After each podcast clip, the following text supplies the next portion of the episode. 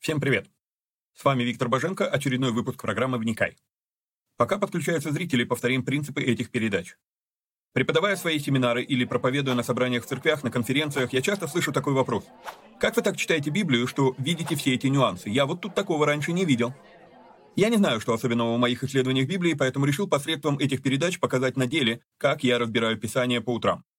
Другими словами, не стоит воспринимать эти передачи как конечное учение. Цель этих эфиров только показать, как можно разбирать Писание, ознакомить с известными мне версиями и выдвинуть свои. При этом предупреждаю, что эти передачи могут быть опасны, так как могут выдвигаться еще сырые, невыверенные идеи.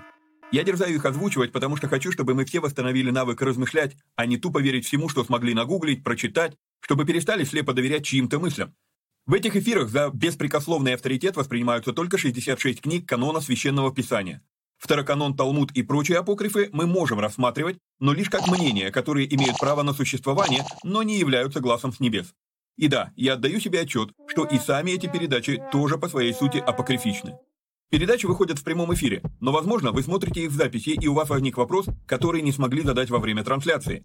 Задать вопросы можно в специальной группе в Вайбере. Чтобы в нее попасть, напишите мне в личку, на Facebook или в ВК. Кстати, если вы смотрите эти передачи в записи, а не в прямом эфире, то хочу подсказать, на YouTube можно ускорить воспроизведение. В прямом эфире я говорю довольно медленно, поэтому в записи можно смело ставить скорость в полтора раза быстрее.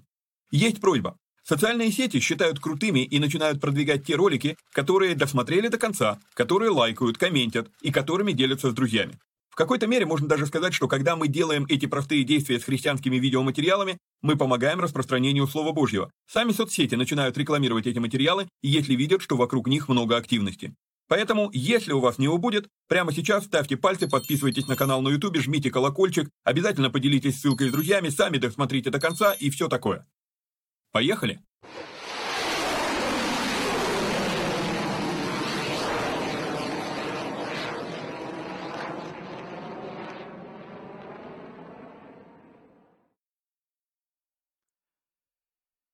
Хорошо. Привет всем отважным вникателям. А, у нас сегодня очередная сессия вопросы и ответы. А, разберем несколько вопросов. Ну, так как таковых вопросов немного, просто пара вопросов будут большие, поэтому я думаю, что наберется на целую передачу. А, напомню, что в связи с тем, что у нас по-прежнему под вопросом стоит, как долго еще будет доступен а, YouTube в России, а, и это не дело, ну, как бы, дело не в том, что вы не сможете смотреть, дело в том, что я, скорее всего, не смогу загружать, поэтому а, подписываться надо не только на канал на ютубе, но еще и на наш телеграм-канал, вот, вот этот вот, да, а, там вы узнаете, то есть, если закрыли а, доступ к ютубу в России, значит, вы узнаете, куда теперь я стал выкладывать следующие передачи. В целом, я планирую, что, ну, хотя бы одна передача в неделю все-таки будет выходить, ну, если я никуда не уезжаю, а в ближайшее время, как бы, все поездки поотменялись, поэтому, скорее всего, я никуда и не уезжаю. Вот, поэтому еще раз, да, подписываемся вот на этот канал в Телеграме, вот, а, и так далее. Значит, а, ну, как обычно, да, лайки, комменты, там, а, поделитесь с друзьями, там, задонатьте еще что-нибудь там и так далее. То есть все это я вам сказал. Переходим к вопросам. Значит, вопросы у нас сегодня немножечко будут выглядеть не так, как обычно. А, попробуем таким образом. К сожалению, из-за всех вот этих вот блокировок карт, свифтов там и так далее, и так далее, отказа в обслуживании банковских карт, я не могу теперь оплачивать программу, она была ежемесячно оплачиваемая программа, которая показывала нам тексты, ну, тексты Библии и так далее а, в высоком качестве, а бесплатно, она теперь перешла в бесплатный режим, а бесплатно она вот, ну, там буквы не очень четкие, не очень резкие. Ну, увы, я на данном этапе я ничего с этим поделать не могу. Вот. Так что терпите. А, и еще момент, который а, я принял решение, что мы будем отвечать на вопросы снизу вверх. Почему? Потому что каждый раз, если вот, ну, я там прокручу к вопросам, которые там, ну, актуальны, ну, если идти сверху вниз, то переключаясь на этот экран, Viber все время прокручивает на последний вопрос. Поэтому я буду ответил на вопрос, удалил, ответил на вопрос, удалил, и будем идти снизу вверх. Итак, вопрос, который прислали, получается, самый свежий, самый недавнешний, а, по Руфи, 2 глава, 14 а, стих. Обмакивай кусок твой в уксус. Это тоже то самое скисшее вино, которое предложили Иисусу, висящему на кресте, когда он захотел пить. Знак вопроса. А, это вопрос вызван тем, что а, во время а, разбора Руфи второй главы я сказал, что уксус, по сути дела, в большинстве случаев уксус это просто прокисшее вино. Вот. Да, это, по сути дела, мы могли бы сказать, что это так, что Иисусу предложили именно это. Сейчас, секундочку, переключусь на другой экран, вот так вот, чтобы было видно вам. Вот, Иисусу предложили пить уксуса, смешанного с желчью и ответов не хотел пить. А, значит, зачем смешанные с желчью? А, многие думают, что желчь это некоторый такой, а, как сказать, как анестезия была. А, неоднократно слышал такую версию, что говорят, вот, мол, но это чтобы они меньше чувствовали боль. А, ну, во-первых, не совсем здесь использована желчь. Да, слово на греческом языке, которое здесь использовано, оно переводится как желчь, но оно же переводится еще и как яд. И а, римские воины для того, чтобы ускорить события перед тем, как прибивать к кресту человека, которого они распинали, они давали этому человеку яд. Вот. А, и надо понимать, что а, так как яд, яды, а, все ядовитые вещества горькие, вот, ну или почти все, по крайней мере, химики так говорят, что все ядовитые вещества горькие, вот, а при этом не надо думать, что все горькие вещества ядовитые, да, есть горькие вещества, э, которые не ядовиты, вот, но все ядовитые вещества, они горькие на вкус. Вот, чтобы этого было, ну, чтобы не, это было не так заметно, разбавляли с уксусом. Вот, э, уксус по, сам по себе кислый, вот это прокисший продукт. И а, надо понимать, как, как получается уксус. Здесь нам придется уйти в технологию производства а, вина. Значит, когда берется виноград, собирается зрелый виноград, он давится, а виноград не, нельзя мыть, потому что на, на шкурке самой ягоды находятся дрожжи. Вот. А, ви, так называемые винные дрожжи. Но вот в чем дело. Ну, то есть, если вы смоете, то сок просто ну как, вот сок сразу прокиснет, да, он не, а, не забродит а правильным брожением, да, винным брожением. Он э, скиснет, он станет, он будет, смотрите, и то, и другое называется брожение. Есть винное брожение, есть уксусное брожение. Вот, а винное брожение, оно начинается с тех дрожжей, которые находятся на шкурке самого винограда. Вот, поэтому, если, если кто-то, ну, там, собирался готовить вино, то виноград нельзя было мыть. Вот. А, в то время как дрожжи а, уксусные, они обитают вокруг нас постоянно в воздухе. Вот. А, ну, вообще, мы с вами находимся в той среде, в которой постоянно есть а, споры плесени, даже той самой, по, по поводу которой недавно была истерика, там черная плесень. Вот, споры черной плесени, там а, споры разных дрожжей, в том числе уксусных, да, то есть это все постоянно есть вокруг нас в воздухе, мы в этом постоянно живем. Вот. А, и, и мы это выдыхаем, то есть это, это не, не, не, никакие там не патогены в том случае, если иммунная система а, человека не ушатанная, да, не, не, не повреждена. То есть э, иммунная система человека способна с этими вещами спокойно вообще бороться. Вот, то есть это так, а, уточнение, да. Вот, здорового человека спокойно с этим бороться. Теперь, вот а, что происходит, когда раздавили виноград?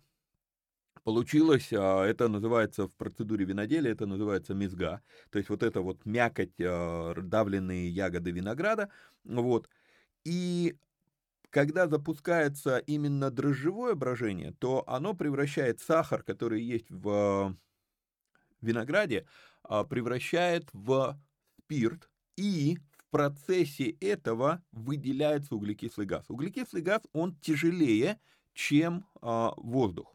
И поэтому вот если представить себе там емкости, в этой емкости э, есть вот э, эта мезга, которая бродит, то оставшаяся воздушная прослойка, она заполнена углекислым газом, потому что он тяжелый. Вот. А, и воздух внешний не попадает. Но со временем дрожжи прекращают свое действие, винные дрожжи прекращают свое действие по нескольким причинам. Либо сахар кончился уже, либо слишком большой градус, и от спирта эти дрожжи начинают умирать. Вот. А, если сахар кончился, то, то если я правильно понимаю всю, то, всю эту технологию, если, э, если сахар кончился, то дрожжи просто уходят в спячку, если а, спирта слишком много, то они умирают. И, и вот эти дрожжи, они оседают на дно, и появляется осадок, его еще называют винный камень. Вот, ну там, винный камень не только из дрожжей состоит, там куча еще других аспектов есть. Вот, так вот, когда дрожжи прекращают действовать, естественно, угли, о, о, как углекислый газ, который выделялся при их работе, он выветривается. И получается, теперь к этой жидкости, к этому, ну теперь назовем это молодое вино, теперь к нему имеет доступ воздух, который окружает. И вот тут вот есть момент. Если вовремя не поймать этот процесс, когда дрожжи закончили э, свою работу, винные дрожжи закончили свою работу, и не перелить вот это вот молодое вино в меха, помните, да, несколько раз э, встречались с этим при разборе э, Евангелий, э, что, ну, молодое вино, молод, э, новые меха, да, вот, то если не перелить вовремя и не закрыть доступ этого воздуха, то дрожжи уг, у, уксусные дрожжи из воздуха могут попасть в этот напиток. Вот. А для уксусных дрожжей, получается, для винных дрожжей сахар является пищей, и когда они э, поедают сахар, то они выделяют э, спирт и углекислый газ. А для уксусных дрожжей спирт является пищей, то есть они его перерабатывают, а в итоге выделяют уксусную кислоту и, по-моему, кислород. Я не помню всю эту химию подробно, вот, но выделяют вот уксусную кислоту. И получается, что если долгое время молодое вино стояло под, э, ну, имело доступ к открытому воздуху, то, скорее всего, оно скиснет и превратится в уксус. Но в уксус оно превращается тоже там процесс, э, ну, чтобы, чтобы прокисшее вино стало настоящим уксусом, это несколько лет, если я не ошибаюсь, там что-то порядка пяти лет этот уксус должен э, как бы настаиваться, перерабатываться там и так далее. Вот, то есть, э, поэтому, поэтому я говорю, что уксус это прокисшее вино. То есть, чтобы вы понимали, то есть это, не, это нарушение технологии производства вина приводит к тому, что появляется уксус. Вот. Уксус сам по себе, мы его используем постоянно на кухне, да, то есть э, там то готовится с уксусом, это готовится с уксусом, уксусом обрабатываются поверхности. Почему? Потому что это вот эта вот уголь, уксусная кислота. Вот. И получается, что когда, а, когда Руфи было предложено окунать хлеб в уксус, уксус плюс некоторые приправы, то это для того, чтобы было проще глотать сухой хлеб. Вот и все. Вот. Что делали на кресте? На кресте делали немножечко другое. На кресте разбавляли яд уксусом, чтобы было не так горько. Да, чтобы, было, э, чтобы приговоренному к смертной казни было проще а, выпить это дело и быстрее просто а, погибнуть. То есть это не анти, а, не, как сказать, не анестезия для распятого человека. Это скорее именно яд, чтобы ускорить процессы. Вот. И вот тут вот как раз почему Иисус отведов не хотел пить, потому что он должен был умереть на кресте, а не от, быть отравленным. То есть вот был, был, было такое а, требование, да, было такое, а, так, так, так должно было быть, так, так было бы правильно. Вот поэтому он отказался от этой отравы. Вот, хорошо. Переходим с вами к а, вопросам. Так, значит, этот вопрос мы закончили. Удалить. Теперь у нас с вами идет длинный, а, длинный вопрос. По сути дела, эта статья, а, ну, все-таки я а, сначала думал, что, может быть, проигнорировать и не читать всю эту статью, но статья является ярким образцом того, что такое а, манипуляция в плохом смысле слова. Манипуляция словами, подмена понятий, а, искажение текстов и так далее. Поэтому зачитаем с вами статью всю, она не, не особо большая, вот, а потом будем прям попунктно разбирать. А, вопрос про наказание детей. Нельзя бить детей, прикрываясь Библией. Походу, это был заголовок статьи. Вот. Очень удобно оправдывать насилие Библией. Там человек получает для себя моральное право на гнев и рукоприкладство. От кого-кого? От самого Господа Бога. Ну, а, вот фраза я, наверное, даже не смогу дочитать до конца. Вот сразу видно, что фраза человека, который Библию видел только с внешней стороны, с обложки. Не читал не знает, о чем речь. Потому что Библия различает между гневом, рукоприкладством и воспитанием детей. Это разные три понятия. Человек здесь все мешает в одну кучу, а, и если у человека у самого это в голове не рассортировано, то это серьезная проблема, и этому человеку вообще нельзя давать ни перо, чтобы он писал такие статьи, ни микрофон, чтобы он где-то выступал. То есть, ну, у человека в каш, э, каша в голове. Вот. Если же человек целенаправленно сваливает все в одну кучу, потому что это очень эмоционально цепляет читателя, то этот человек бессовестный манипулятор. Сори, я не знаю, кто автор этой статьи, но вот, вот, вот с первого же предложения просто человек Библию не знает. Окей, идем дальше. Вот, чушь какая. Библия не учит избивать детей. Считается, что еще Соломон велел бить детей розгами. Так ли это? А, ну, вот же... А, ну, наверное, вот это первое предложение, это человек его и опровергает. Окей, сори, может быть, а, да, может быть, я зря при, придрался к этому первому предложению. Это типа того, кто-то ему так сказал, а дальше он, автор статьи отвечает. Допустим так, окей, ладно, прошу прощения, может быть, я не прав, неправильно понял первую, первое предложение. Вот, чушь какая, Библия не учит избивать детей. Считается, что еще Соломон велел бить детей розгами. Так ли это? Ну вот же, два самых известных выражения. Кто жалеет розги своей, тот не ненавидит сына, а кто любит, тот с детства наказывает его. Книга притчи, 12 глава, 25 стих. Ну, начнем с того, что 12 глава, 25 стих вообще говорит о другом. То есть здесь тоже мне непонятно, с чего взяли, потому что 13 глава, 24 стих вообще-то здесь приведен. Окей. А, «Наказывай сына своего, доколе есть надежда, и не возмущайся криком его». Книга притч, 19 глава, 18 а, стих. Во-первых, в еврейском оригинале нету слова «розги». Там говорится про жезл. Это символ власти отца. А, во-вторых, Соломон говорил о наставлении отцом юноши, ни слова про издевательство над малышами, пускай даже в воспитательных целях. Ну, хорошо, не дочитаю я до конца, переходим с вами к тексту Библии. Значит, притчи, 13 глава, 24 стих. Кто жалеет розги своей, тот ненавидит сына, а кто любит, тот с детства наказывает его. Первый, пос, первый посыл, что в э, иврите нету слова «розги» в оригинале, что здесь используется слово «жезл». А, ну, давайте даже просто возьмем, возьмем лексикон по Стронгу и Дворецкому. Слово шев, «шевет», «шевет», слово «шевет», колено, племя, палка, трость, жезл, скипетр, копье, розга. Окей. То есть у этого слова, ну, колено племя мы убираем, в данном случае это не, не наш контекст, да, вот, у этого слова мы с вами видим шесть значений. Палка, трость, жезл, скипетр, копье, розга. Окей? А, то есть человек уже врет что в оригинале это слово не обозначает этого. Дальше идем. Слово наказывает. Тот с детства наказывает его. Слово мусар.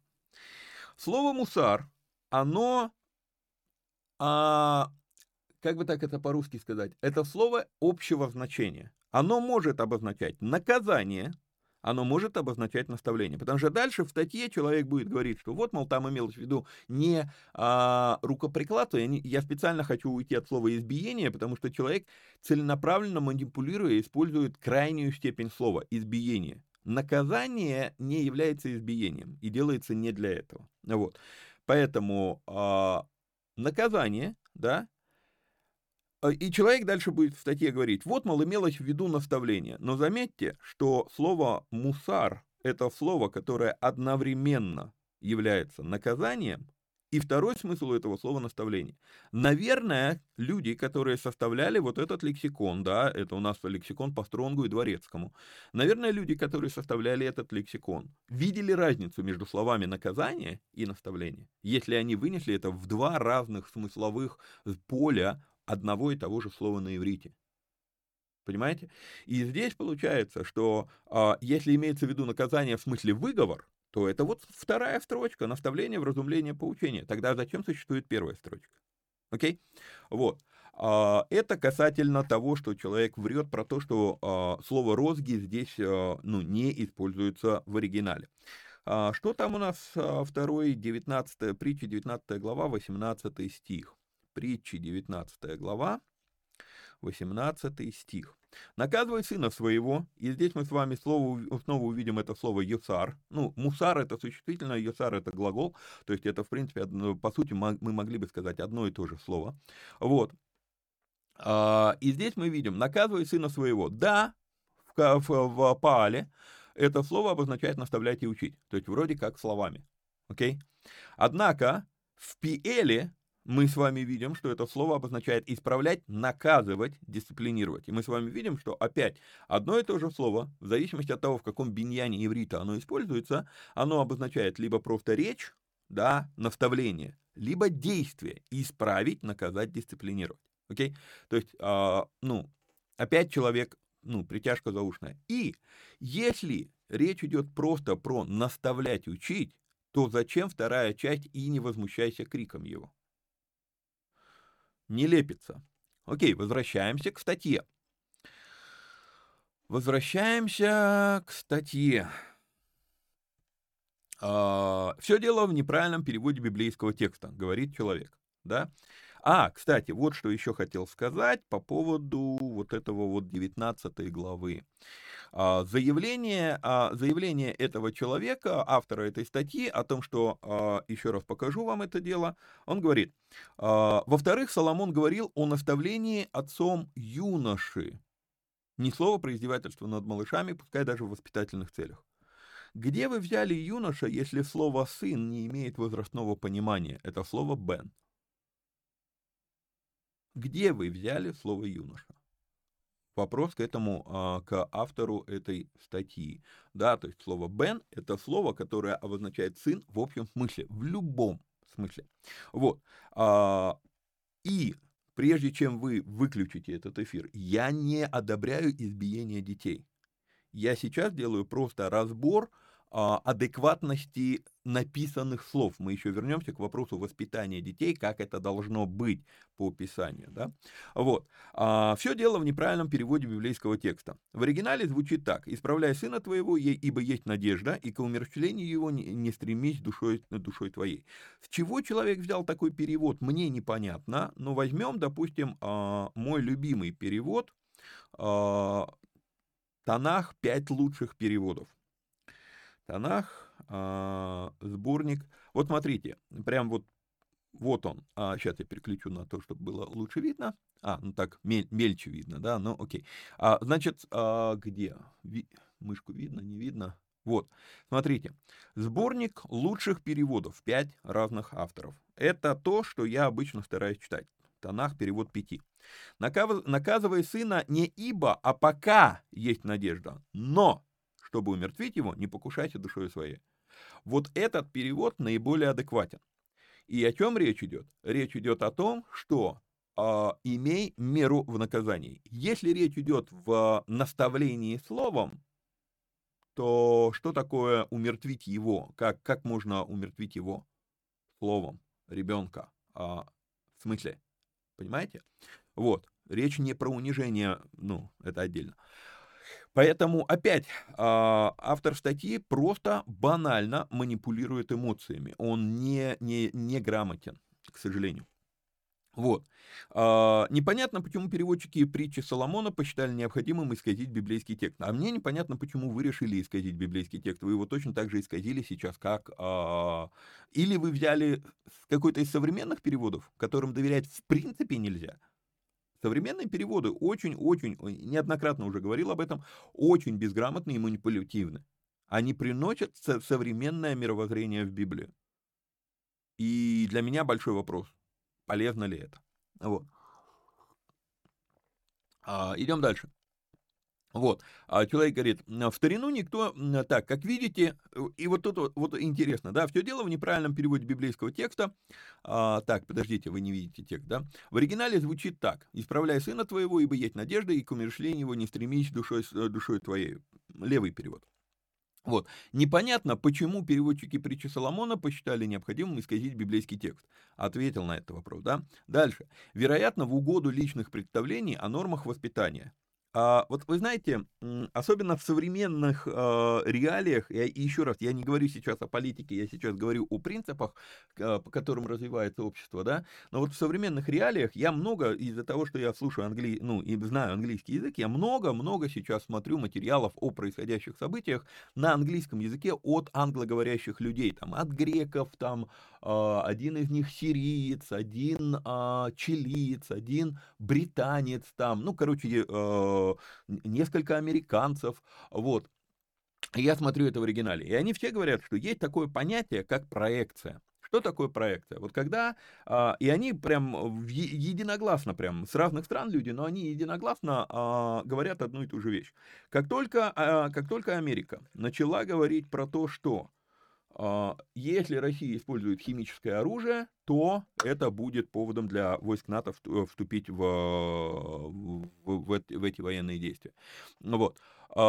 И вот эти вот корреспонденты, э, ну не корреспонденты, аналитики, они, по сути дела, э, зарубежные, они говорят, что это, мы уже, говорит, на Сирии это заметили, на Иране это заметили, еще где-то, ну, на нескольких странах, что как только Америка начинает говорить про химическое оружие, это обозначает, что она собирается устроить провокацию с химическим оружием. То есть вот проекция. То есть что, что такое проекция? Когда я приписываю кому-то то, что собрался сделать сам. И вот здесь вот я вижу ту же самую проекцию. Вероятно, это в угоду личных представлений о нормах воспитания. Автор статьи пытается пропихнуть свои нормы воспитания, и поэтому он готов сейчас вот тут вот искажать тексты Библии. А, запомните одно правило. Если автор какого-либо аналитического материала говорит вам о том, что здесь ошибка в переводе, но не подтверждает данное заявление другими местами Писания, то этот человек манипулятор, и он искажает смысл Библии. Я в этой статье дальше не увидел никакого. Окей, вот, например, и приведи другое писание, где подобная мысль, но она действительно исключает наказание физическое. Человек ничего не привел. А я могу вам привести кучу примеров, которые подтверждают, что речь идет именно о физическом наказании. И мы сегодня их с вами рассмотрим. Вот, окей. То есть человек, ну, просто банально манипулирует, пытается впихнуть свое, свое мировоззрение. Мы сейчас, кстати, увидим, какое у него мировоззрение. Вот, как видите, тут, речь, э, тут не идет речь о рукоприкладстве. Откуда мы это видим? Вот, как видите, тут речь не идет о рукоприкладстве. Ты сейчас переврал текст Библии, ты взял какой-то современный перевод или вообще свой собственный, какую-то свою собственную трактовку. И, а, и теперь ты говоришь, что мы что-то увидели? Я еще ничего не увидел. Ты мне еще ничего не показал. Вот. Как видите, тут, речь, тут не идет речь о рукоприкладстве, а про ограничение насилия, ограничение насилия отца к юношам. Ну, ты сам признаешь, что, ага, значит, оно допускалось, но и должно иметь определенные рамки.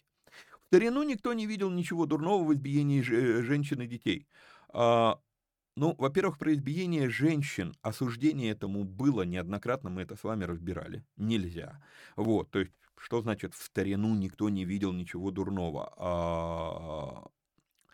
Фраза «мы все», «никто», то есть вот эти вот абсолютистские фразы, да, а, там «весь мир», там, а... ну, вот, э, вот эти фразы, они являются яркими маркерами манипулирования. Это тоже надо понимать. В старину никто. Как ты можешь говорить никто? Ты, ты, ты со всеми провел интервью? Бред. Вот. Нашим предкам в, изме, в, известном домострое указывались границы наказания, потому что насильники порой калечили тех, кого должны были любить, как самих себя. Вот. Ну, отдельно оставим эту фразу. Вот. Но ведь это же ради детей, возразят некоторые. И дальше вот она ключевая фраза. «Я не собираюсь оправдывать древние нравы и насилие, да и вам не советую. У меня жена педагог, и в семинарии тоже преподают педагогику. Любой священник просто обязан знать, что избиение детей – это преступление. Избиение детей согласен. Абсолютно согласен. Избиение – да. Однако, вот этот абзац, где он говорит там про, про то, что у него жена педагог там, э, и так далее, а, он четко показывает, я не собираюсь оправдывать древние нравы и насилие. А, древние нравы и насилие ставить в, одно, в, одно, в, одну, в, в одну линию прикольный прием, но тоже манипулятивный. Вот. А, момент вот в чем. А зачем ты пытаешься оправдать современные нравы? Это то, что здесь сквозит из каждого предложения этого человека, э, это банальная споковщина. Что такое споковщина? Э, в принципе, кстати, от нее вот нынешнее поколение сейчас родителей, которые воспитывают детей в Америке, уже отказались от, от э, бреда Бенджамина Спока. И то, что человек здесь отстаивает, он пропихивает и идеи Бенджамина Спока. Идея Бенджамина Спока, что наказание вообще нельзя проявлять в адрес детей и так далее, и так далее. Но, знаете, звучит красиво, вот. А, но, но все время я вспоминаю фразу, что благими намерениями устлана дорога не, совсем не в то место, где мы хотим быть. И когда три поколения людей уже выросли на, на книгах Спока, то вдруг четвертое поколение приходит к выводу, не, короче, это абсолютно не вы, вырастают абсолютно не, а, не то что неуправляемые, не знающие, не имеющие никаких рамок люди. И мне когда-то один а, дизайнер сказал, вот, мол, ну, там, наш логотип «Успех в Боге», там такая рамочка есть вокруг. Он говорит, рамки надо убрать, ну, жить надо без рамок. Жизнь без рамок – это беспредел. И когда, нет, э, и когда, когда есть беспредел, то это всегда ущемление прав других людей. И это, и это тоже надо понимать. Вот. И а, вот когда, когда человек вырастает, не понимая собственных пределов, он вырастает эгоистом и деспотом. Это, это, это, это, к этому уже пришли вот сейчас и массово отказываются от э, бреда Спока.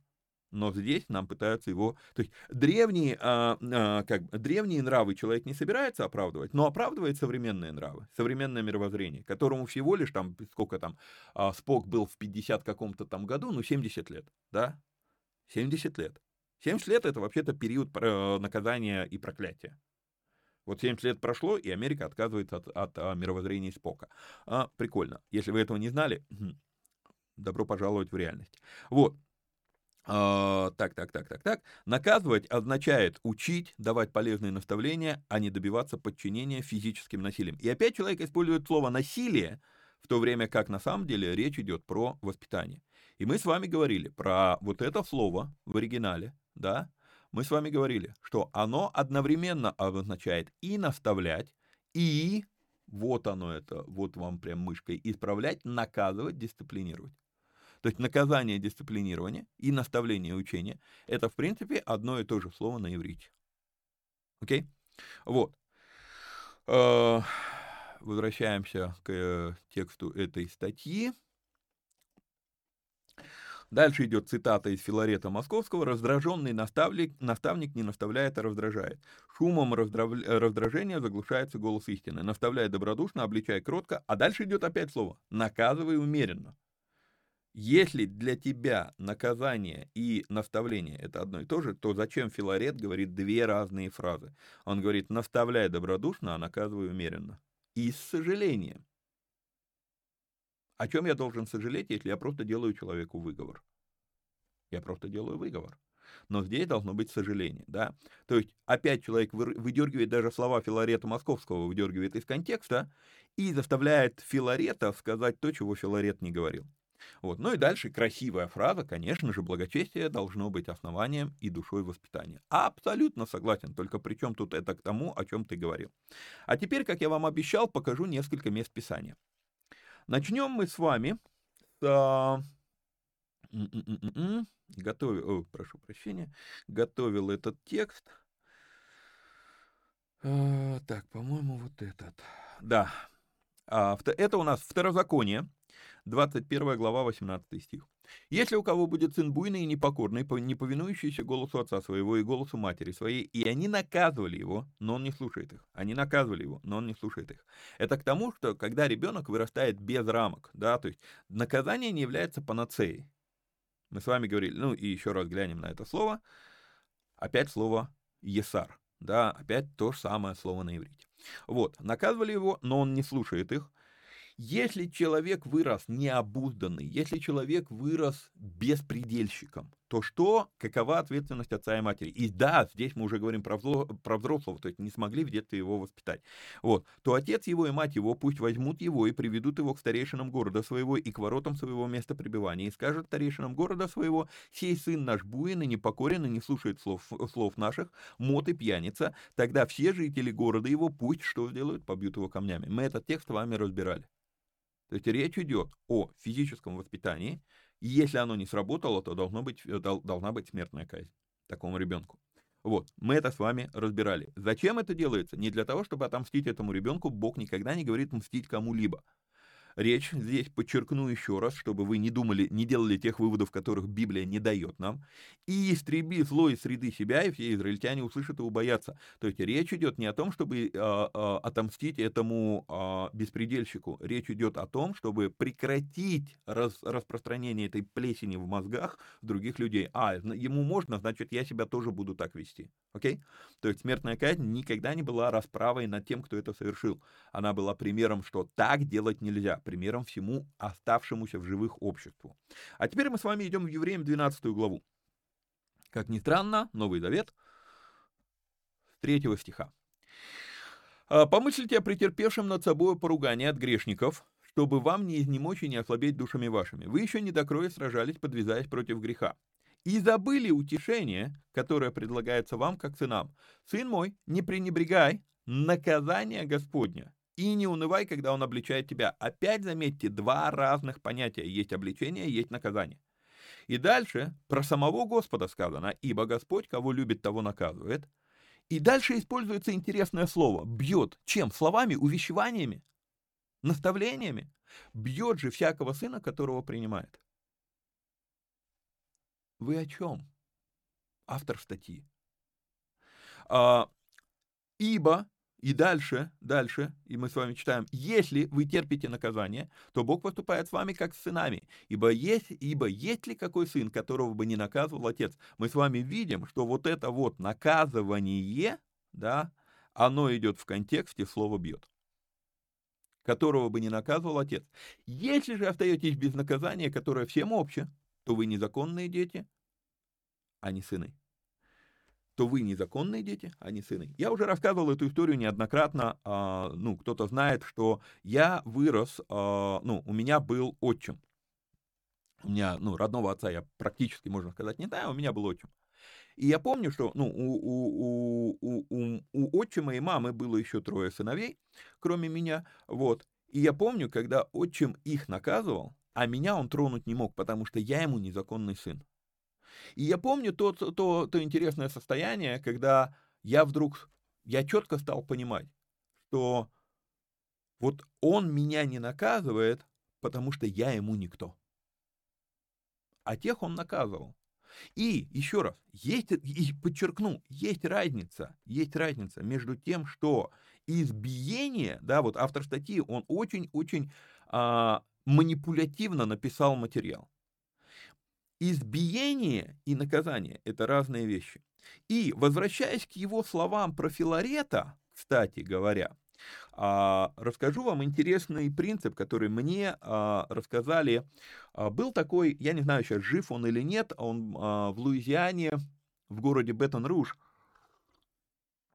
была когда-то большая церковь, Ларис Такстил, пастор – он автор там нескольких книг, он в свое время был достаточно так знаменитым человеком в, христианской, э, в христианских кругах. Может быть, не на том уровне, как там Тиди Джейкс, там Бенни Хин, но достаточно знаменитая личность. Так вот, а, ученики Ларри Стакстила, которые учились у него в семинарии, они рассказывали, э, когда у меня еще не было детей, вот, они рассказывали, как Ларри Стакстил учит воспитывать детей воспитывать именно в вопросе наказания. И он говорит такую вещь. От него я взял принцип, у нас в доме два раза говорит папа, третий раз говорит ремень. Вот.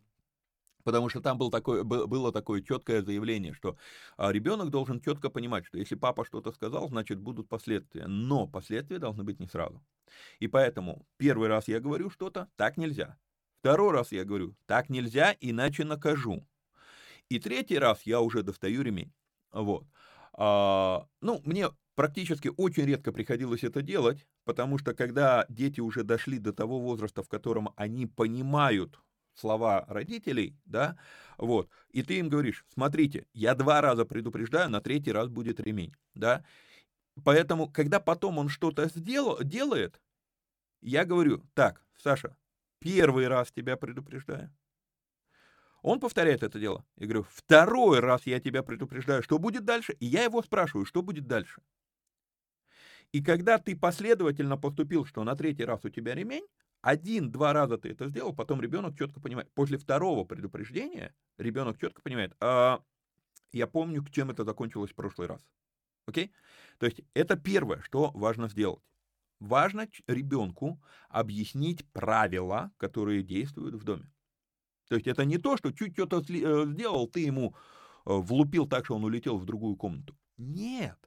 Вот это как раз вот слова Филарета, да, наказывай умеренно и с сожалением. Вот. А, это первое, э, что я получил от Ларис Текстила. И потом еще одна вещь, которую Ларис Текстил делал, делал и учил в своей, в своей семинарии, и нам это передали а, миссионеры, которые меня учили, Говорит, когда, когда пришло время ремня?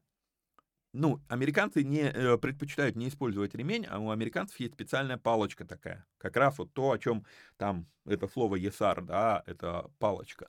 А, вернее, не «есар», а розги, не помню, как на иврите, но а, там написано жезл, палка, копье, а, розги.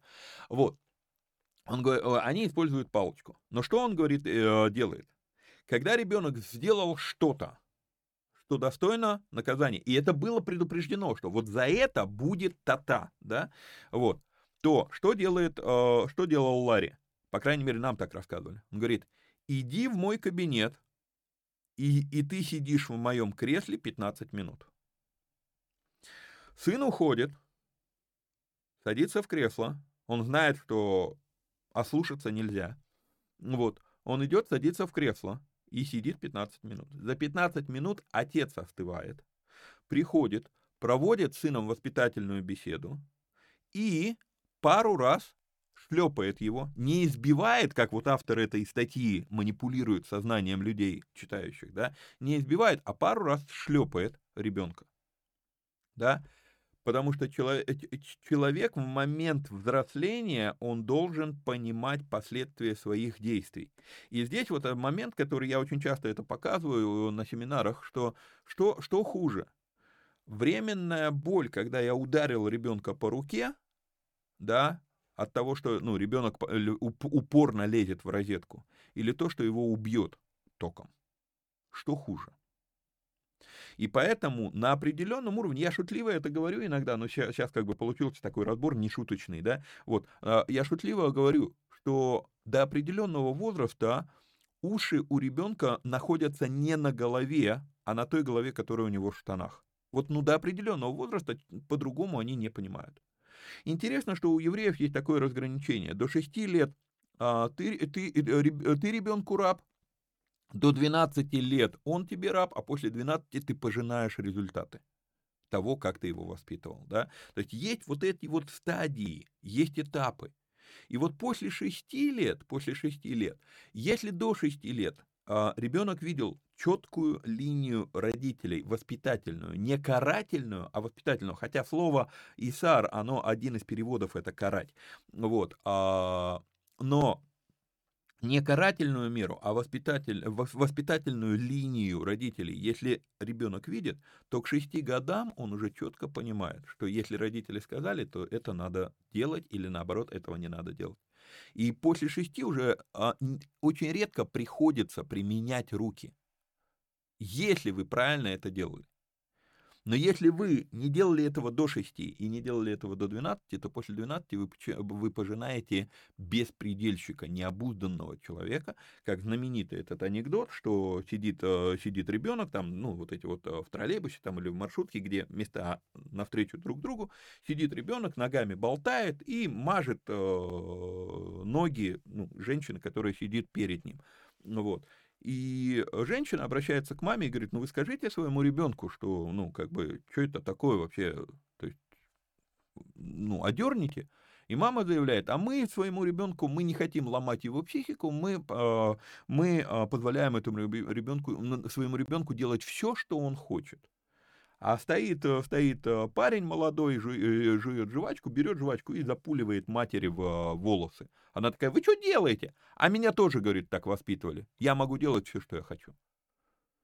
То есть вот, ну, что человек посеет, то человек и пожнет. И вот это вот, это касается и воспитания в том числе. И еще раз, еще раз подчеркну. Автор статьи манипулирует, используя слово «избиение», но при этом берет местописания, которые говорят про воспитание. Я против избиения детей, но я за то, что воспитание в некоторых случаях физическое требуется. И если оно сделано правильно, то его за всю жизнь ребенка потребуется совсем-совсем мало. Закрыли тему, поехали дальше. Итак, а, добрый день, Виктор. Подскажите, что за фильм рекомендовали посмотреть о лидерстве в Новосибирске? Не могу найти. А, фильм называется «Легенда о Багере Вансе». То есть это, ну, как я говорил, остальные вопросы тут вообще не прям на одно предложение. А, Виктор, добрый день. Интересно было бы узнать ваше мнение по поводу этого стиха. На, что, на, на это сказали ему, где, Господи? Он же сказал им, где труп, там соберутся и орлы. Мы это совсем недавно разбирали. Давайте так, вот те вопросы, которые, ну, вот мы совсем недавно разбирали Евангелие, ну, я не хочу тратить тратить время повторно, прям реально. Вот вы, вы просто ну, невнимательно смотрите передачу, вот и все. Вот. А, Виктор, здравствуйте. В притче о виноградаре и раз, в разных переводах по-разному говорится, но общий смысл, что сын был последним из всех, кого он мог послать. Значит ли это, что таких, пророк, э, таких пророков, как были в Ветхом Завете, то есть с таким даром пророчества уже не будет?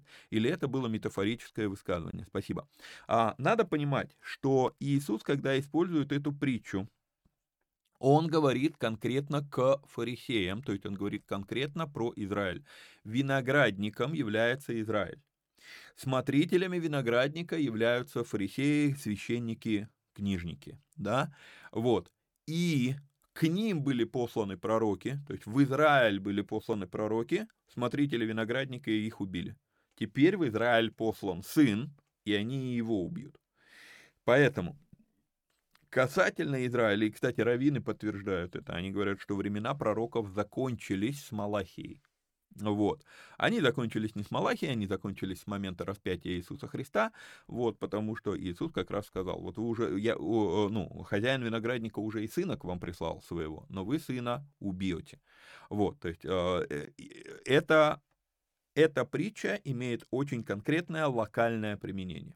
Теперь, обозначает ли это, что сегодня не может быть таких пророков, как, а, как какие были в Ветхом Завете. Я думаю, что нет, не обозначает. А, есть несколько, а, несколько человек, поименно которых я знаю, которые, ну, двое из них уже скончались, которые, я думаю, что они Естественно, их пророчество мы не будем добавлять в Библию ни в коем случае. То есть, ну, Библия, э, все, материал закрытый для добавления. Вот. Но вот, ну, на уровне, наверное, Еремии я мог бы назвать некоторых, которые служили, вот, были нашими современниками, умерли, умерли относительно недавно. Вот, поэтому я думаю, что так, пророки такого э, уровня, такого масштаба, как были в Ветхом Завете, существуют и по сей день. Только теперь они уже не посланы к Израилю. Вот. Здесь с этим все. Так, э, можете, можете ли послать ссылку или файл схемы родословия, которую вы не так давно показывали в последней передаче? Вот. Вся проблема в том, что я сам эту ссылку не могу найти к сожалению, прошу прощения. То есть я показать показал, а потом, когда вы вопрос прислали, я полез туда искать, искать, искать, я не могу ни в архиве, э, там, в истории браузера, ни... Ну, в истории браузера мне вообще трудно что-либо искать, потому что я, бывает, за день успеваю прокопать, ну, почти сотню разных э, адресов, ссылок и так далее, и так далее. Поэтому, как бы, ну, короче, я эту ссылку не смог найти. Моя собственная печаль даже. Вот, к сожалению. Так. А, не могли бы вы объяснить, зачем в Евангелии некоторые слова оставили без перевода, например, Ефрафа, Талифа, Куми? А, оставили их без перевода для передачи, а, для передачи, наверное, интонации автора, который писал Евангелие. О чем речь? Евангелия, которые, а, которые дошли, допустим, Лука, да, оно изначально написано на греческом языке. По поводу Евангелия от Матфея, я не согласен, что оно изначально написано на греческом языке, вот, а, по той причине, что я все-таки подозреваю, что Евангелие от Матфея изначально было написано на иврите, а потом до нас дошли только греческие копии, а, но это не популярное мнение у богословов, вот, а вот Евангелие от Луки, например, где мы с вами видим вот эту фразу «талифа куми», а, оно написано изначально на греческом, и в греческом тексте вставлено слово на арамейском или на иврите. Вот. И, ну, Ефрафа, например, да, на иврите. Вот. И вот это слово, когда переводчики переводили, то есть они переводят греческий, греческий, греческий, и вдруг раз слово на иврите и они решают. А мы его точно так же оставим. То есть человек, который на греческом языке читал, он не поймет слово талифакуми. То есть, ну, если человек не знает а, арамейского, да, вот, то есть для него эта фраза, как бы, ну, как, как и для нас, талифакуми. Окей, так мы ее и оставим. То есть я думаю, что, скорее всего, речь идет именно о вот этом моменте, моменте передать атмосферу самого автора. То есть сохранить вот это вот, когда, когда автор оставил это на языке там греческом, на иврите или на арамейском, то и переводчики решили это оставить на греческом или арамейском, э, на иврите или на арамейском. Думаю, здесь все понятно. Вот, была у нас дискуссия, она уже месяц назад была, сегодня 2 апреля, я вижу, что это прислано 1, 1 марта. Была у нас дискуссия, и все же добавленная фраза «якобы Христа прости им, ибо не ведают, что творят», ну никак не вписывается в мое богословие. Откуда такая безразборчивость? Вот только, вот только, а, подождите, покажу вам с самого начала, да, вот, вот только а, Христос молился к Отцу о тех, кого Он дал Ему и кого даст Его ученикам.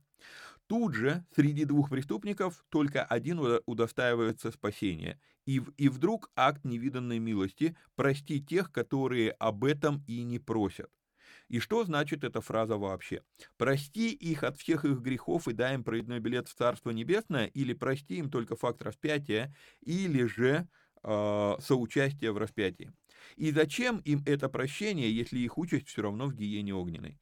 Ведь они виновны, а, со слов Христа в том, что не уверовали в Него, что и так гарантирует им ад. Если же Христос решил им отпустить все их грехи и неверие в Него, в том числе, а, и неверие в Него в том числе, то к чему все то, чему Он учил на протяжении трех лет? Зачем апостолам было умирать за веру, если для спасения нужно, просто, э, нужно было просто со всеми орать «распни»? В общем, когда я понимал, что, что какие-то раннехристианские благодатники ее туда добавили, чтобы добавить накала страстей, все было понятно. Если же предположить, что это мог сказать сам Христос, и э, это совсем другое. А, так, это совсем другое дело, и благодатники правы, Бог не нуждается в служении рук человеческих, и точка. Так что сидим на пятой точке ровно и ждем рая. Ведь Христос умер за грехи всего человечества, а эта фраза упрощает проход сквозь узкие врата до нельзя. Просто творим, не ведая что, а Христос нас так любит, что сам обо всем позаботится. В общем, я как мог объяснил, почему для меня эта фраза является камнем преткновения. А, я понимаю, а, о чем речь. Речь как бы сказать, а, смущение или преткновение, использую ваш термин, а, преткновение появляется из-за непонимания а, принципов молитвы как таковой а, и непонимания динамики событий. А, во-первых, то, что Иисус говорит, «Отче, прости им, ибо не ведают, что творят», не обозначает, что Отче простит. А, мы об этом с вами уже говорили неоднократно в разных разборах, что на молитву у Бога есть три ответа «да», «нет» и «подожди». И «нет» — это тоже ответ. Вот, да, Бог отвечает на каждую молитву, но Он отвечает так, как надо Ему, а не так, как надо нам. Это первое, что надо понимать. Поэтому «Отче, прости им, ибо не ведают, что творят» — это фраза, которая а, если ее действительно сказал Иисус, мы делали разбор, когда заканчивали Евангелие, мы делали разбор, что, что эта фраза спорная, да, вот. Действительно ли ее сказал Иисус или ее туда добавили? А, эта фраза для меня лично воспринимается как образец моего поведения, мы с вами это увидим, когда будем разбирать апостола Павла, образец моего поведения к обижающим меня. То есть я буду продолжать по-прежнему за этих людей молиться. Почему я буду продолжать за этих людей молиться? Ну, потому что хотя бы Иисус говорил, благословляйте проклинающих вас. Хотя бы потому, что Иисус учил, любите врагов ваших. Хотя бы потому, что Павел потом нам скажет, что прощайте врагов ваших и благословляйте врагов ваших, поступая таким образом, вы собираете им уголья на голову. А, Дойдем до этого, будем разбирать. Многие богословы не согласны с тем, что я сейчас скажу. Я по-прежнему не вижу смысла а, от, а, отвергать эту точку зрения. А, речь идет о том, что двойное возмездие за поступок не может быть по правилам, а, по правилам Царства Божьего. И поэтому, если я попытался отомстить, то Бог уже не будет ничего делать с этим человеком. Но если я его прощаю, если я молюсь о благословении за этого человека, то у Бога развязаны руки воздать ему за его злодеяние. Вот о чем говорит Павел, когда он говорит, поступая таким образом, соберете огненные уголья им на голову. Вот.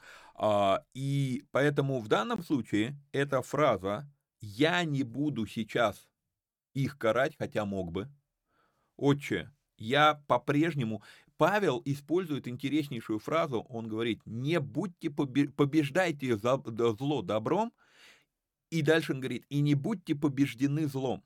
То есть, когда я начинаю проявлять свою, свое зло в адрес того, кто мне вредит, то я уже сам становлюсь злодеем. И чтобы я не мог, ну, и чтобы я не стал злодеем, мне надо наоборот сделать проактивное действие, благословить этого человека. Именно это делает Иисус, потому что если сейчас, в этот момент, он скажет, ах вы такие сякие, он, он мог просто, ему даже, окей, руки распяты, ему не надо было даже рукой махать, чтобы ангелы пришли и размазали их всех. Но вот в чем дело. Как только он это сделает, его жертва перестает быть непорочной. Услышьте это. И поэтому он до последнего момента делает проактивные действия со своей стороны, проактивные действия добра. И еще раз, одно то, что Иисус так сказал, не обозначает, что Отец простит. Все-таки, если мы с вами говорим про Троицу, про три разные личности, то а, обратите внимание на учение Библии о молитве. Мы молимся Отцу во имя Сына Духом Святым. Мы не молимся Духу Святому, мы не молимся Иисусу, мы молимся Отцу во имя Сына или от имени Сына Духом Святым.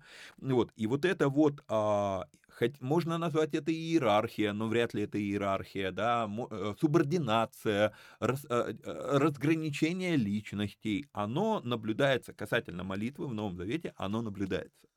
Да? Просите Отца во имя Мое да, и потом мы с вами читаем уже в деяниях, в посланиях Духом Святым э, молимся, да, вот, то есть вот это вот а, четко, я молюсь, как молился Иисус, но Отец решает, как ответить на эту молитву, в том числе и на молитву Иисуса Христа. Это надо понимать. Поэтому я понимаю ваше возмущение, я тоже, ну, а, гиперблаго... Э, ну ереся гиперблагодати не принимаю, вот, э, это, это ересь. Э, Библия, ну, много... И мы с вами увидим у Павла огромное количество опровержений этому, э, этому бреду существует. Вот, но я понимаю ваше такое возмущение, но надо понять, изначально то, что Иисус так молился, не обозначает, что Отец простит. Он молился для сохранения своего состояния, а не для того, чтобы на них повлиять. Вот это вот надо понимать. Окей, идем дальше.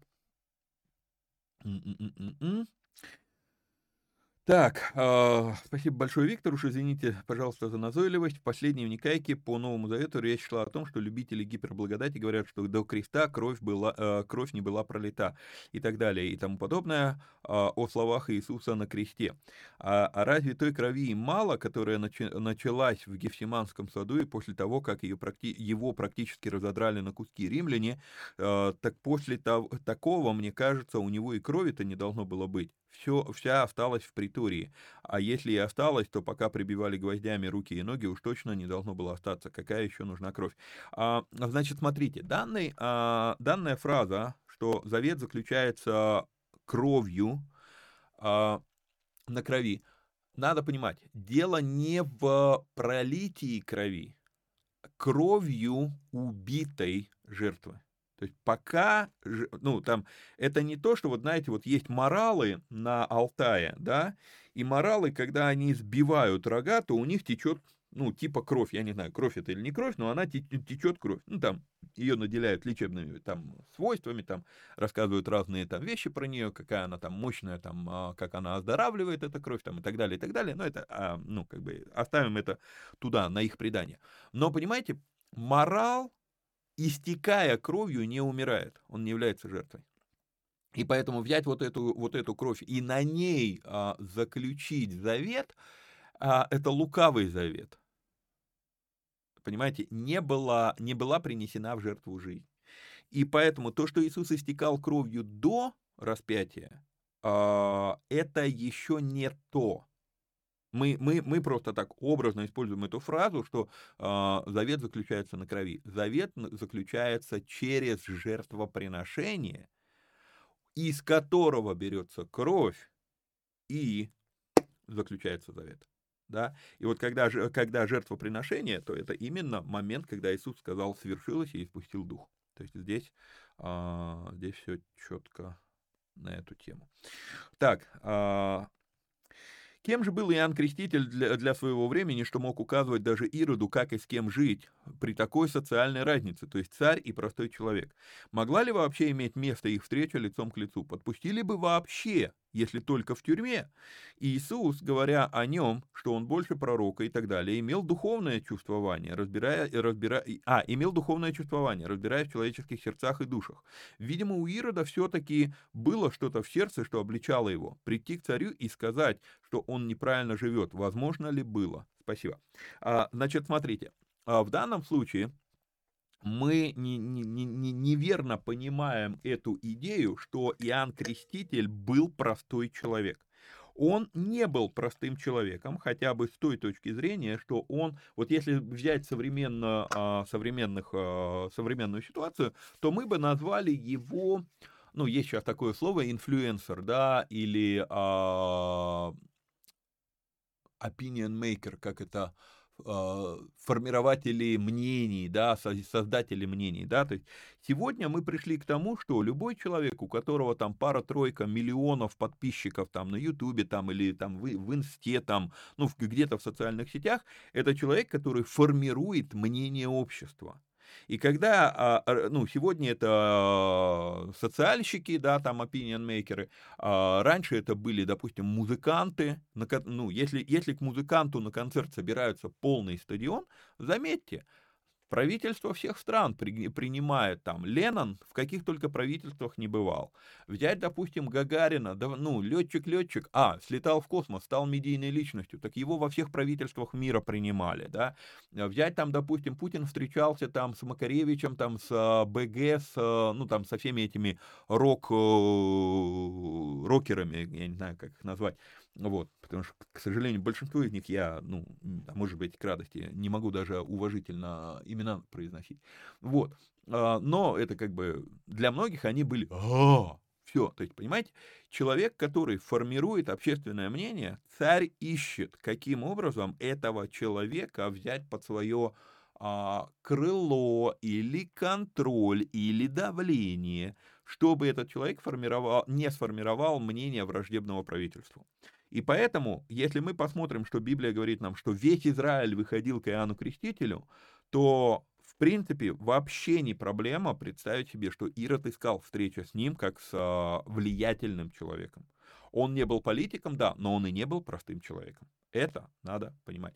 И поэтому уж коли Ирод его позвал, заметьте, а, это не, не Иоанн Креститель искал встречи с Иродом, это Ирод искал встречи с Иоанном Крестителем. И уж коли он его позвал, то Иоанн Креститель ему говорит про его любовницу. Вот, так, дальше. А, могли бы вы объяснить такой вот текст? А, Говорю вам истину, все грехи, любое кощунство будут прощены людям, а, но тот, кто будет хулить Святого Духа, тому не простится никогда, вина за этот грех останется на человеке навсегда. Ну, во-первых, опять НРП, а, забудьте вообще э, про этот перевод. Вот. А, это местописание не дает мне покоя уже несколько лет. Понимаю, что это в контексте о делах Божьих, о которых фарисеи говорили, что это дела а, дьявола. Но до конца все же не понимаю. Спасибо. Ну, еще раз, мы это разбирали с вами относительно недавно в белых эфирах, но все-таки теперь, ну, достаточно уже времени прошло, поясню. То есть, когда Иисус изгоняет беса Духом Святым, а фарисеи говорят, что он это сделал силою дьявола. Вот это, на, приписать дела Духа Святого силе дьявола, это и есть хула на Духа Святого. А, и многие думают, ну, нас это не касается. К сожалению, огромное количество верующих людей виноваты в этом. Почему? Потому что, как только мы начинаем заявлять, вот это, вот, вот этот служитель, да, вот он там, он там, ну, разные вещи мы можем говорить про служителей, да, там, а, я не говорю сейчас про то, что человек, а, допустим, блудит, да, или там, как некоторые медийные якобы пасторы хватались в свое время за автомат там и угрожали там а, прийти и всех поколоти, по, по, порастрелять, да. То есть это а, вещи, которые все, здесь уже говорить вообще не о чем. Вот. Но есть вещи, когда человек, допустим, делает, а, он служит, и все время пиарится на том, что там у него там падают а, перья ангелов на служениях, там, или у него там золотая пыль появляется. Заметьте, я не верю ни в перья ангелов, ни в золотую пыль. Но я не скажу, что это неправда, я скажу, я этого лично не видел, и поэтому у меня на эту тему сомнений. Я не буду говорить, что да это не от Бога. Почему? Потому что так как я не являюсь Богом, я не знаю, от Бога это или нет. Если я увижу, вот у меня на глазах это произойдет, да, окей, называйте меня Фомой неверующим, но э, вот Иисус как бы его не упрекнул. Он специально ему явился и сказал, вложи перста свои, да, вот. А, и поэтому для меня, для меня, то есть а, очень четко есть граница. Я не скажу, что вот данное проявление не от Бога, я скажу, я не знаю от Бога это или нет. Почему? Потому что вот как раз Иисус показал, когда вы приписываете непонятное вам действие силе дьявола, а это было сделано Духом Святым, это хула на Духа Святого. И очень многие верующие начинают именно судить. Вот это вот, это вот не от Бога. А, танцы не от Бога. Да, там, или там громкое прославление, это не от Бога. Или наоборот, там, песни по справочникам, это не от Бога. Вы откуда это взяли? Просто это не совпадает с вашим мнением, но вы сейчас могли только что вот могли приписать действие Божье силе дьявола. Вот это и есть хула. То есть речь идет, ну, как я понимаю этот отрывок, речь идет именно об этом. Так, удаляем. Так, еще есть вопросы. Когда планируете онлайн-обучение про деньги? Онлайн-обучение про деньги, не знаю. Наверное, в связи с тем, что сейчас поездки отменены, я, может быть, за, затеюсь этим делом, но, опять же, непонятно. То есть, э, я не знаю, там, а, будет ли работать у нас GetCourse, а, но GetCourse там надо каждый месяц платить деньги, и деньги такие, ну, заметные. А, я сейчас не готов как бы вкладывать столько денег в эту программу. Вот. Короче, у меня пока... Если раньше я говорил, что онлайн-курса не будет, то сейчас я задумываюсь, что, ну, так как я не езжу семинарами, наверное, надо сделать онлайн-курс, но когда он будет, пока непонятно. Вот. А, после первой части вашего семинара читаю Библию и сейчас прохожу книгу Левиты. Там сплошные жертвы животных разных видов. За грех, примирение, потрясение и так далее. Не понимаю вообще. Такое ощущение, что Аарон и его сыновья мясники, и более того, для Бога это жертвы приятные. В голове не укладывается. Заранее спасибо. Ну, а, начну с конца. Я не знаю, что у вас не укладывается в голове. Если в Библии так написано, то, то должно уложиться в голове. Вот. А, единственное, что Аарон и его сыновья, они не мясники. Мясниками были левиты. И настолько это интересно проявляется, что по сей день наблюдается, что в Израиле большинство мясных лавок а, вы можете увидеть, а, ну, если проследить хозяина мясной лавки, то он будет из колена Левия. По крайней мере, мне так рассказывали евреи, что как бы вот левиты это вот, ну, да, левит это мясник. Да, это так. И что с того? Ну, я не очень понимаю, почему у вас не укладывается в голове, что для Бога это жертвы приятные. А, поймите, я знаю, что сейчас начнется зеленые меня просто, ну, как бы зеленые меня в принципе давно уже ненавидят. Поймите одну простую вещь. Есть тварный мир. Весь тварный мир, то есть все, что было когда-либо сотворено, весь тварный мир сотворен как вспомогательный ресурс для формирования человека, готового к, духовной, к духовному миру. Окей? Okay? И поэтому э, а, все, что вокруг нас есть, и послушайте, я сейчас не о том, что мы теперь можем с природой делать все, что хотим и так далее. Нет, Бог, Бог установил четкие рамки, вплоть до того, что когда город, а, вокруг города делают осаду, растительные деревья, это, плодовые деревья нельзя пользовать, э, используйте только те деревья, которые не приносят плодов и так далее, и так далее. То есть куча есть установлений, которые ограничивают то, как мы можем обходиться с тварным миром, но надо понимать, весь тварный мир – это расходный материал, в процессе формирования человека, готового, готового к духовному миру, в том числе и животные. Все. Как бы поехали дальше. Вот. А, Два вопроса осталось. Значит, а такой вопрос, может, я что-то пропустил, но в скине внутри нет же отверстий и окон на улицу. По сути, тогда э, воскурение получается коптилка. А, нет, не совсем это так. Во-первых, надо понимать, что а, в скинии было два слоя тканей. По сути дела, скиния, а, я не приготовил, не, не на чем показать. А, ну да. Короче, получается, скажем так, некоторый такой кирпичик, а, который обтянут одним слоем ткани, да, а, и эта ткань была доста- ну, такая относительно легкая. Вот. Более того, эта ткань, она не сшивалась сплошняком, а она соединялась крючки, петли, крючки, петли друг с другом, да, э, полотнища. Вот. Это был один слой. Потом над ней делался навес, который растягивался на распорках, как палатка растягивается на как они, привязи вот эти, да, забыл, вылетело из головы это слово. Вот, и получается, что сначала внутри, как бы вот этот вот кирпич, а над ним находится э, навес. И в итоге получается, что дым мог спокойно проходить сквозь, сквозь швы э, этих э, пологов, вот, и продувалось между самим вот этим вот основным самой скинией и верхним, верхним навесом. То есть оно продувалось. Вот, поэтому нет, коптилка это не являлась, вентиляция там присутствовала. Вот. Ну и последний вопрос. Скажите, пожалуйста, можно ли брать кредиты с точки зрения описания? Я знаю место, что вы будете давать в долг, а брать не будете, и у меня категорично отрицательное отношение к ним. Но спрашиваю, потому что хочу разобраться, совместимы ли долги, кредиты и ипотека со служением. Но смотрите, а, Отправлю вас на мой канал на YouTube, там есть цикл передач в разделе «Вопрос денежный», как по описанию относиться к должнику, и там я все это разбирал. Вкратце, есть разница между долгами и кредитами и ипотекой. А,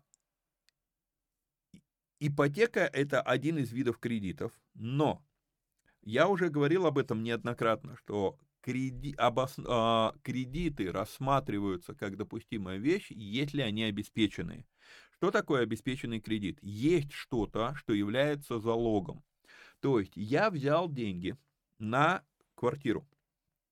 квартира становится залогом. Получилось у меня выплатить, квартира стала моя. Не получилось у меня выплатить, я вышел из этой квартиры, она ушла банку, на мне не висит никакого хвоста, никакого долга. Окей?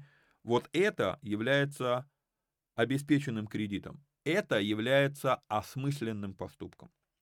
Если же вот мы говорим там про долги, кредиты, чаще всего речь идет там, купил телевизор, да, как только ты вышел с телевизором из магазина, телевизор подешевел там на 40%, да, там на 30%, все, ты уже, уже, а, а, а, а из-за кредита он станет еще и дороже же, понимаете, вот, и уже получается, что ты, во-первых, этот телевизор, если и продашь, то ты его продашь только за полцены, из-за процентных ставок э, на, на, на потреб кредиты, процентные ставки всегда выше, чем на ипотеку, вот, а, получается, что этот телевизор в деньгах он дорожает, а по факту он дешевеет. И поэтому, продав телевизор, вы не избавитесь от долга. На вас будет висеть хвост.